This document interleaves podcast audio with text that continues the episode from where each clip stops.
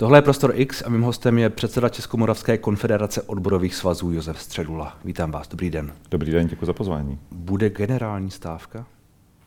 To nezáleží na mě, to záleží na lidech, to záleží na vládě, to záleží na ochotě vést skutečný sociální dialog. Pokud bude veden, tak se takové věci stát nemusí. Pokud veden nebude, ta míra nespokojenosti lidí je opravdu největší, jako jsem zažil. A to jsem zažil demonstrace v roce 2012, 2010, 2011. Spoustu jsem toho prožil a zažil. No, tehdy... Stejně generální stávku v roce 1989. Ale ta atmosféra současná je odlišná, je daleko víc vyhraněnější, než kdy byla. Ale v té době, v tom roce 2012, tehdy se vám přece povedlo nashromáždit 100 000 lidí na Václavském náměstí. A to je nějaké měřítko? Já se jenom ptám, to by se vám teď asi nepovedlo. Ale to není o tom, jestli je počet takový nebo není. Ta nespokojenost společnosti nezáleží na tom a její projev přece není vždycky jenom podle toho, kde, kdo se kolikrát sejde a kolik těch lidí bude. A jak to přeměřujete tady? Podle mého soudu je to ta opravdu subjektivní, já nemám objektivní nějakou studii, ve které bych to... Ale když se podíváte, máme novou vládu, většinou nové vlády na zpočátku svého období mají poměrně vysokou míru podpory. A tato vláda má tu míru podpory opravdu velmi nepříjemnou. A já jsem zpravidla slýchával, podle toho, jak jsou ty vlády zabarvené, tak od různých skupin, ať už to zaměstnavatelů nebo podnikatelů, tak slyšíte nějaké signifikantní slova podpory či nepodpory, podle toho, kde se ta skupina pohybuje.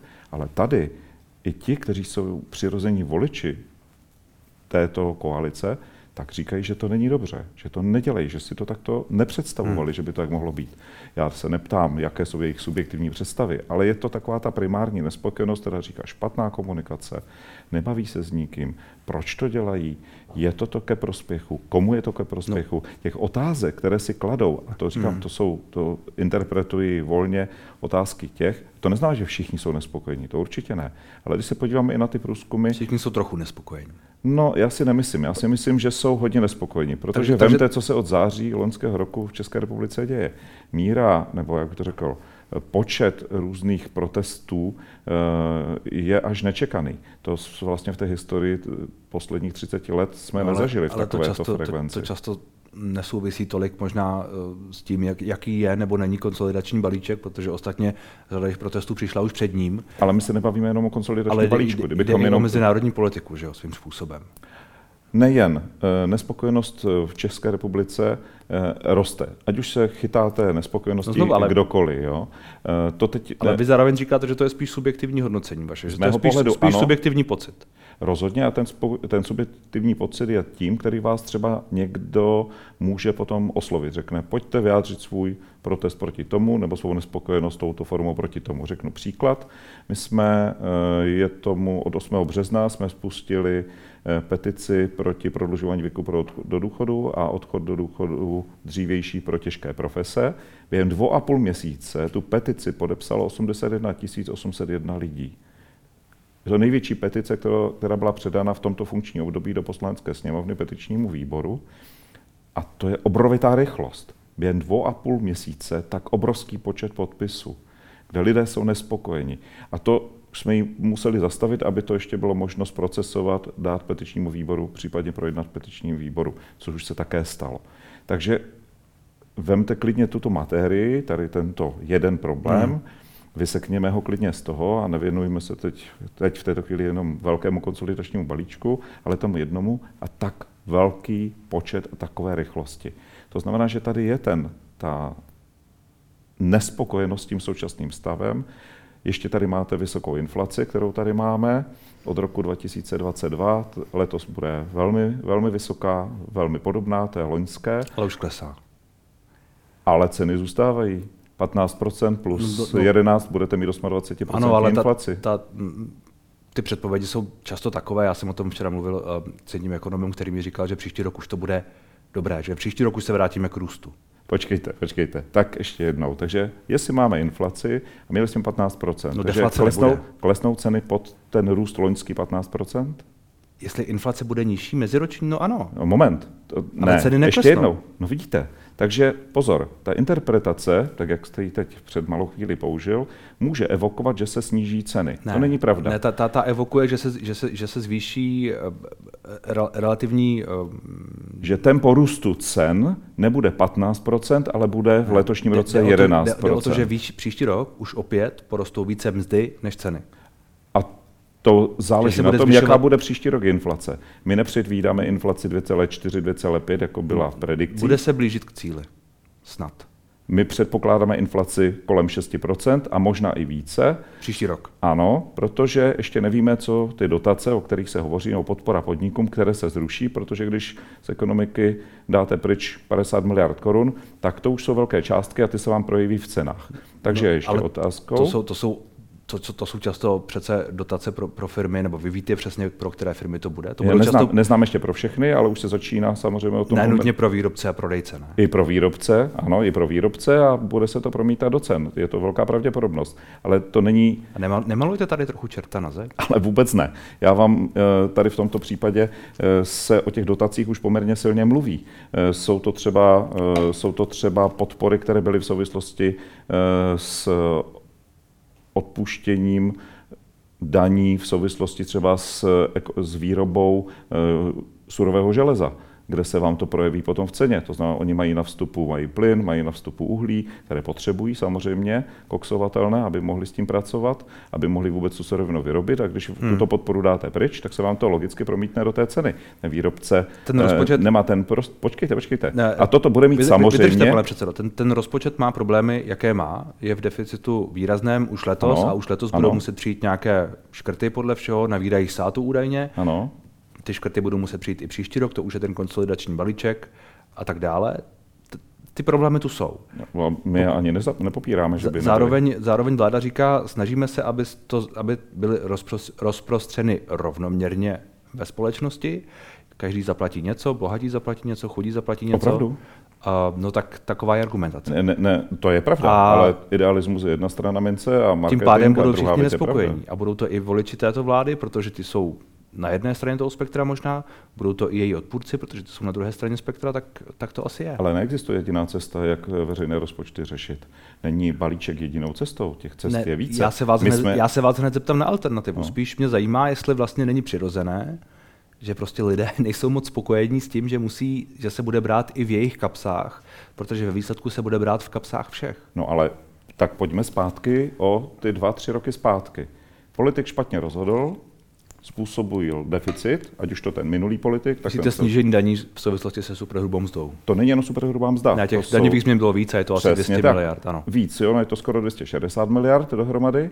To byl první, ten velký balík, který se odehrál v letech 2020 až 2021 a v loňském roce přišel další a ten má další důsledky a ty důsledky jsou, že to bude další 50 miliard, ať jsem objektivní. To jsou daňové změny, které jsou od 1. ledna roku 2023.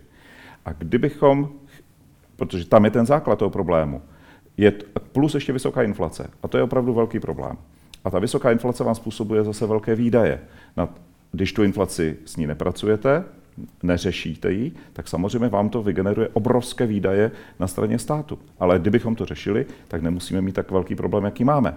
A v tomto případě se to všechno skumulovalo dohromady. Takže politik způsobil fatální deficit, my ho odhadujeme kolem 300 miliard korun a místo toho, aby řekl, ano, udělal jsem chybu a tu chybu musím teď napravit, teď to nemyslím v souvislosti s tím, že ji přehazuji na lidi, kteří jako jsou zavedení nemocenské, to máte 11 miliard korun, i na ty nejchudší, prostě proto není podle našeho soudu žádný důvod. Proto tedy říkáte, znovu by se měly zvýšit daně. Daň z příjmu, daň z nabytí nemovitosti. Počkejte. NERV například, ať neberu svůj vlastní. Hranice pro tu daň OSVČ a tak dále. Ano, to i NERV doporučoval, že se to má zrušit. Už v listopadu loňského roku bylo v těch závěrech, které NERV připravil, speciálně toto. Zastavte, zrušte to rozhodnutí, protože to vysaje z veřejných rozpočtů částku 50 miliard. Proč by to teď mělo být tak, že když vezmu toto, tak část těch 50 miliard, které taky patří na tu stranu, které šly pryč z příjmové stránky státního rozpočtu, proč jim mají zaplatit prostředníci nemocenské ve výši 11 miliard korun zaměstnanci? Proč? Proč se to má dělat? Teď je to nesmysl. Ne, dobře, a teď se dostáváme k té alternativě. Pokud říkáte, že ty problémy vidíte, ano, rozumíte jim, bavíme ano. se o tom, kde vznikly a o tom, kde vznikly, ano. na tom je asi obecná shoda, tak tedy říkáte, řešení je v tom, vrátit to zpět tam, například. Kde to bylo v roce 2020. Ne, to jsem nikdy neřekl. Neřekl jsem nikdy rok 2020. Řekl jsem rok 2022, to znamená změny před 1. lednem, které byly provedeny. Ale pak to je jenom 60 miliard. Ale musíte pokračovat dál. Další máte EET. Není možný návrat ke zavedení, znovu zavedení superhrubé mzdy. Vůbec ne. Tam není vůbec prostor. Žádný prostor tam není. My jsme varovali, že celá ta transakce, která se provedla v tom roce 2020, kde se opozice i s koalicí dohodly a zrušili superhrubou mzdu, jak jsme varovali, že jakmile to zruší, není cesta zpátky. Navíc nedošlo k zrušení superhrubé mzdy. Došlo k tomu, že to je jiný model. Kdyby došlo ke zrušení superhrubé mzdy, tak jak ten pojem obsahuje, to znamená návrat do původního stavu před ten rok 2008 přibližně, tak muselo by se taky zvýšit sazby. Sazby třeba OSVČ o 5%, o 5% bodů, to by docela velká částka. To se nestalo. A proto vznikl ten deficit tak veliký, protože ani tehdy už politici nechtěli, aby došlo ke faktickému zrušení. Ale není možné to vrátit zpátky, protože to způsobí ještě větší problém. Takže musí se hledat jiný způsob. My jsme proto udělali návrh, který obsahuje sumárně kolem 150 miliard korun. To je vždycky otázka posouzení. A jedna z hlavních částí je to EET a jejich zavedení. Shodujeme se i z ekonomii, že to EET opravdu je způsob, jak... Ne se všemi ekonomy a přínos EET to je otazník. Není. EET není totiž zrušení EET. A ekonomové říkají možná 10, možná 5, možná nic. Je to asi 18-19 miliard korun, protože součástí EET... Prakticky. Součástí EET totiž nebylo jenom otázka jeho zavedení jako takového, ale byla tam taky snížení DPH pro některé služby, jako reciprocita, která souvisí s tím, že se chtělo snížit náklady pro její zavedení. Takže tam je toho více. To není jenom jedna jediná záležitost. Takže by se ještě zvýšilo DPH, chápu správně. Když se zruší EET, tak se měla zvýšit sazba. Ale protože se tak nestalo, tak ten propad je ještě větší. A to dělá, říkám, kolem 18 miliard korun hrubého propočtu. Kdyby se znovu zavedla EET a ještě zvýšit ty sazby? Sazby zůstaly, ano, ještě se musí dojít k úpravě. A ještě se musí EET ale udělat další věc, protože ta třetí etapa byla zrušena. Ta se nerealizovala. Ne, ta byla pozastavena. Ta byla pozastavena přece tehdy. No, to byla fakticky zrušena. Nebo zrušená, ale to i ti navrhovatelé tehdejší EET, hnutí ANO, byli ti, kteří přece tohleto udělali. Ale já nejsem zastánce ani jednoho, ani druhého. Já vím, my posuzujeme otázku EET dlouhodobě. Teď neberte jenom EET, my jsme hovořili v minulosti... Prostě mluvíte o větší přísnosti na podnikatele v podstatě. Ne, o kontrole taku peněz. Protože v ekonomice je příliš mnoho peněz, které nejsou součástí daní. Podle vás se podvádí? Podle mého soudu se využívá té situace k tomu, aby docházelo k nezdaňování peněz. Teď zrovna na jednom serveru, my jsme Seznam Zprávy, hovoří hodně i lidé, kteří píší o tom, že dochází k tomu, že dostávají černé mzdy, že dostanou minimálně a k tomu dostávají černé mzdy na ruku, což považuji za velmi vážnou situaci. Mělo by se to řešit, protože tak máte v té ekonomice poměr mezi zaměstnanci, kteří musí zaplatit, protože dochází k tomu, že vám to automaticky z té mzdy strhnou, a potom těmi, kteří daňově optimalizují. No a potom je to, co my říkáme, že zaměstnanec a důchodce je největší plátce do veřejných rozpočtů. A říkáme, že je to daňový soumar, na kterého se všechno sune. Takže tento daňový soumar musí zaplatit úplně všechno a nemá žádné východisko, nemá žádný daňový ráj, nemá ani žádnou daňovou optimalizaci, ani žádné použití nějakých opravných položek, čehokoliv, co vám sníží daňový základ, a on to zaplatí. Dneska ten poměr podle našich propočtů je skoro 85% veškerých příjmů platí právě zaměstnanec a důchodce, a to je prostřednictvím daně z příjmu fyzických osob, odvody na zdravotní a na sociální pojištění, spotřební daň, DPH. A to je největší položky, které se z toho jeho příjmu hradí. A to si myslím, že není v pořádku. To nesouvisí s těmi penězmi. To souvisí s těmi penězmi, protože máte potom druhou část, kde se to máte přímé daně a nepřímé daně. A nepřímé daně se v podstatě zrušily. Třeba otázka majetkových daní. Česká republika má i v rámci OECD nejnižší majetkové daně. K těm 150 miliardám, o kterých jste mluvil, říkáte, že tedy tam je, řekněme, podle vás 19 miliard EET? Jenom EET samotné. Je to otázka? Samozřejmě. Podle vás 19 miliard, co dál? Už jsem říkal, to je návrat těch daňových změn před 1. leden 2023. To máte přibližně 55 miliard korun. To je konkrétně co? To je OSVČ a zvýšení paušálu z 1 milionu na 2 miliony, potom máte zrychlené odpisy. Paušální daň, zrychlené odpisy. Ano, ano, celý ten balíček, co šel, ten dělá asi 50. Větší limit pro DPH a tak dále. Ano, ano. A protože to ještě není, to lze, z našeho pohledu to lze ještě zrušit, celé to rozhodnutí. A máte příjem. Jako retroaktivně myslíte? To není retroaktivně, to dáte do budoucna. Jako u některých věcí ještě to nezačalo, ten propad ještě může být o něco menší. No už to začalo. Ano, ale nemusí být, když ho zrušíte v průběhu roku, tak nemusí být ten dopad tak veliký. Ten dopad v roční vyjádření je 50 miliard korun. Jsou lidé, kteří tento rok už daní podle tohoto zákona. Samozřejmě, ale platbu daně máte za rok, příští rok platíte daň, jako teď platíte zálohu daně. Lidé teď platí tu měsíční paušální daň, to není záloha. Ano, ale on se může rozmyslet, co bude, já nevím, jaká je četnost, to je potřeba vědět, kolik lidí platí paušální daň a podobně. Jo, tam je to samozřejmě podle té situace. Ale jde to udělat, to všechno jde udělat. Jo? Všechno jde udělat. Já vím, ale my máme problém ve veřejných rozpočtech, máme deficit 295 miliard korun. Máme teď asi 80 miliard, co tedy dál? Potom musíte dohledávat, zvýšit dohledovou činnost právě nad placením daní. Vyhýbání se daní, daňové ráje, tak stejně to jsou vnitropodnikové ceny a manipulace s vnitropodnikovými cenami. To všechno na to máme, soustředit se na to a zamezit tady těmto věcem. To neznamená, že někdo by měl zakázeno platit dividendu svému majiteli, nic takového. To je podobně jako ta EET, která říkáte, že by něco přinesla, tohle by taky něco přineslo, ale samozřejmě. Je to běh na další tráť. Plus zároveň je otázník, kolik to přinese, kolik se vybere. Ano, ale může to přinést 10, ale nemůže to neudělat. Může to taky udělat 50, může to udělat 100. To je věc, kterou my přece neděláme. Může to udělat 1000. Rozumíte, ta hra s čísly je jednoduchá, ale zároveň vláda teď má přece jasný úkol. Jaký? Na tento rok nějak snížit rozpočet. Počkejte, prozraďte mi, jaký má vláda úkol, když ho říkáte. No tak ona si ho sama přece vzala. Chceme nějak snížit deficit rozpočtu. Ale teď ho vyvolala ještě větší svým rozhodnutím. Zrovna ten, o který se bavíme. Já zpochybňuji ten cíl, že ten cíl není jasný. Cíl vlády v tuhle chvíli tím konsolidačním balíčkem je snížit deficit rozpočtu. Ne, je zpomalit ekonomiku výrazným způsobem. Ano, to je bohužel. Oni nechtějí snížit deficit. Ale oni tím, jak ho dělají, protože nemají nic prorůstového, tak oni tím způsobují zásadní problém v ekonomice.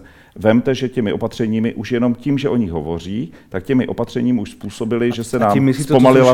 A tím myslíte to zrušení těch dotací? Zpomalila, nejen dotace, zpomalila spotřeba. Nejvýrazněji ze všech zemí nám zpomalila spotřeba v České republice. Šéf NKU, pan Kala, říká, ano, že tu máme něco jako dotační průmysl, de facto. Ano. Dotační ekonomiku, že některé firmy jsou založené jenom na tom, že čerpají dotace. Tak to je. Není to problém? Nemělo by se s tím něco dělat? Zase záleží na tom, o jakou dotaci se bavíme. Pan Kala o tom mluví opakovaně. Ty příběhy o tom, jak některé firmy jsou na tom opravdu postavené, nebo jak na některé stejné cesty se čerpají různé dotace, často trojnásobné. Ty příběhy jsou přece absurdní. Ale někdo ty dotace schválil. To schválily vlády, ty dotace. Takže mají právo se s nima samozřejmě... s nima pracovat. Druhá věc je, že nežijeme jenom v České republice. Česká republika není ostrov v evropské ekonomice. Země i kolem nás mají přece dotační tituly a pracují s nimi velmi intenzivně. Když vezmu, kolik řekla Německo, že podpoří vlastní ekonomiku, jak velkým incentivem. Kdybyste tedy ty dotace neomezovali. To není o tom. To je o tom posoudit každou z těch dotací, ale vláda teď neví, o jaké dotace se jedná, které chce rušit. No vláda to ví. Vláda to zatím neřekla. No tak pardon, tak to je trošku, ale taky jako šílenství. Jestliže někdo řekne, že je to 54 miliard a potom někdo řekne, že to nezveřejní, protože by někdo loboval, tak tím pádem to je trošku divná situace, nemyslíte? Nevím, to je argumentace pana Stanjury, který říká, že nechce, aby to lidé zlobovali. Je otázka, jestli to není dobrá argumentace, to je asi o úhlu pohledu. Ale evidentně... Pokud bych byl ten, kdo o ty dotace přijde, ale evidentně, se mi to nelíbí. Evidentně některé skupiny měly informace dřív. Já jsem mířil k něčemu jinému. Já jsem mířil k tomu, že vy sám jste přiznal, že je problém v rozpočtu, který chcete nějak řešit. Ano. Říkáte, že tu máte nějaký balík 150 milionů, miliard, omlouvám se. Může vám někdo namítnout, já vám v tuhle chvíli můžu namítnout, že část těch peněz, relativně výrazná, je teoretická.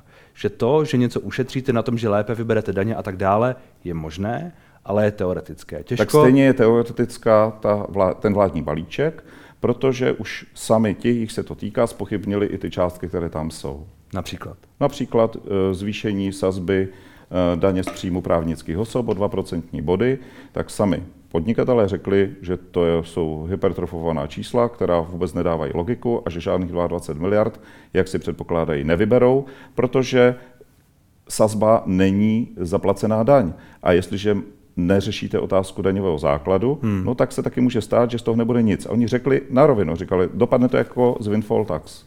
Co tady čekáte? Při jednání, na kterém jsem byl. Takže vám říkám, balíček je pustá teorie, tak stejně je problém DPH, úplně stejný, protože je řečeno, že stát bude mít minus 4,1 miliardy, akorát co si pamatuju, že je napsáno v té vypořádávací tabulce, ale problém je, že zrušení DPH, manipulace s DPH, tak jak je navržena, tak způsobí větší deficit veřejných rozpočtů a zdražení spotřeby. Jakou to má logiku?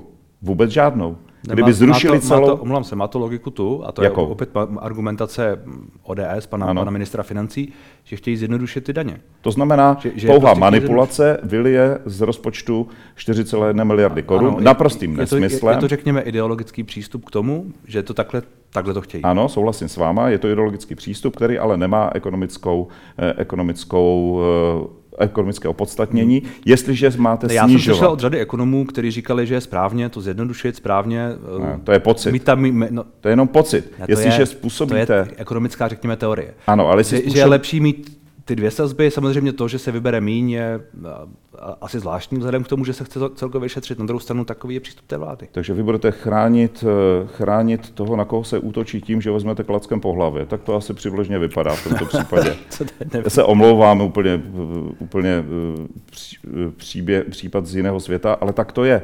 My tvrzení snižujeme deficit veřejných rozpočtů tím, že zvyšujeme deficit. To je super, to je skvělá argumentace. Takže to je nelogické. DPH, celý ten příběh kolem DPH z našeho pohledu by se měl zcela vypustit a máte teoreticky 4,1 miliardy k dispozici, které nevyhodíte oknem. Teoreticky. Já nemůžu prakticky, protože to není zákonná ještě norma. Zatím je to pouze... Já tomu rozumím. S konzolidačním balíčkem jste nespokojení, budete o tom jednat. Samozřejmě. Budete o tom jednat s vládou. Je otázka, do jaké míry vláda vám bude naslouchat. Sami nabízíte něco, co je taky částečně teoretické, nicméně samozřejmě něco nabízíte. Co tedy čekáte od těch dalších týdnů a měsíců? Já si myslím, že vláda by podle mého soudu, pokud chce uklidnit situaci, takže by měla jednat. Nebyl jsem u průběhu jednání se zaměstnavateli, které proběhlo minulý týden, ale myslím si, že by měla hledat nějakou novou cestu a způsob. Myslím, že to bude oceněno i společností, i těmi, kteří jsou kritici, i těmi, kteří jsou zastánci. Myslím si, že to může vládu jenom posílit. Jak to sama zváží? To je na vládě. Jestli upřednostní to, my jsme se dohodli a přesto nejede vlak, což zatím tak vypadá zkrácení připomínkového řízení. Uvidíme, jak dopadne vypořádání připomínek, uvidíme, co se bude odehrávat v první čtení, které by teoreticky mělo být na konci tohoto měsíce. To je samozřejmě na vládě, jak ten přístup učiní, jestli třeba učiní nějaké kroky mezi druhým a třetím čtením, to nemůžu tušit, ale doporučil bych to. Proto se snažím o to, aby ta jednání proběhla, protože bez toho dialogu nemůže být sociální smír, to je zřejmě. Tak uvidíme, jak to dopadne. Děkuji za rozhovor. Bylo mi potěšením, přeju hezký den.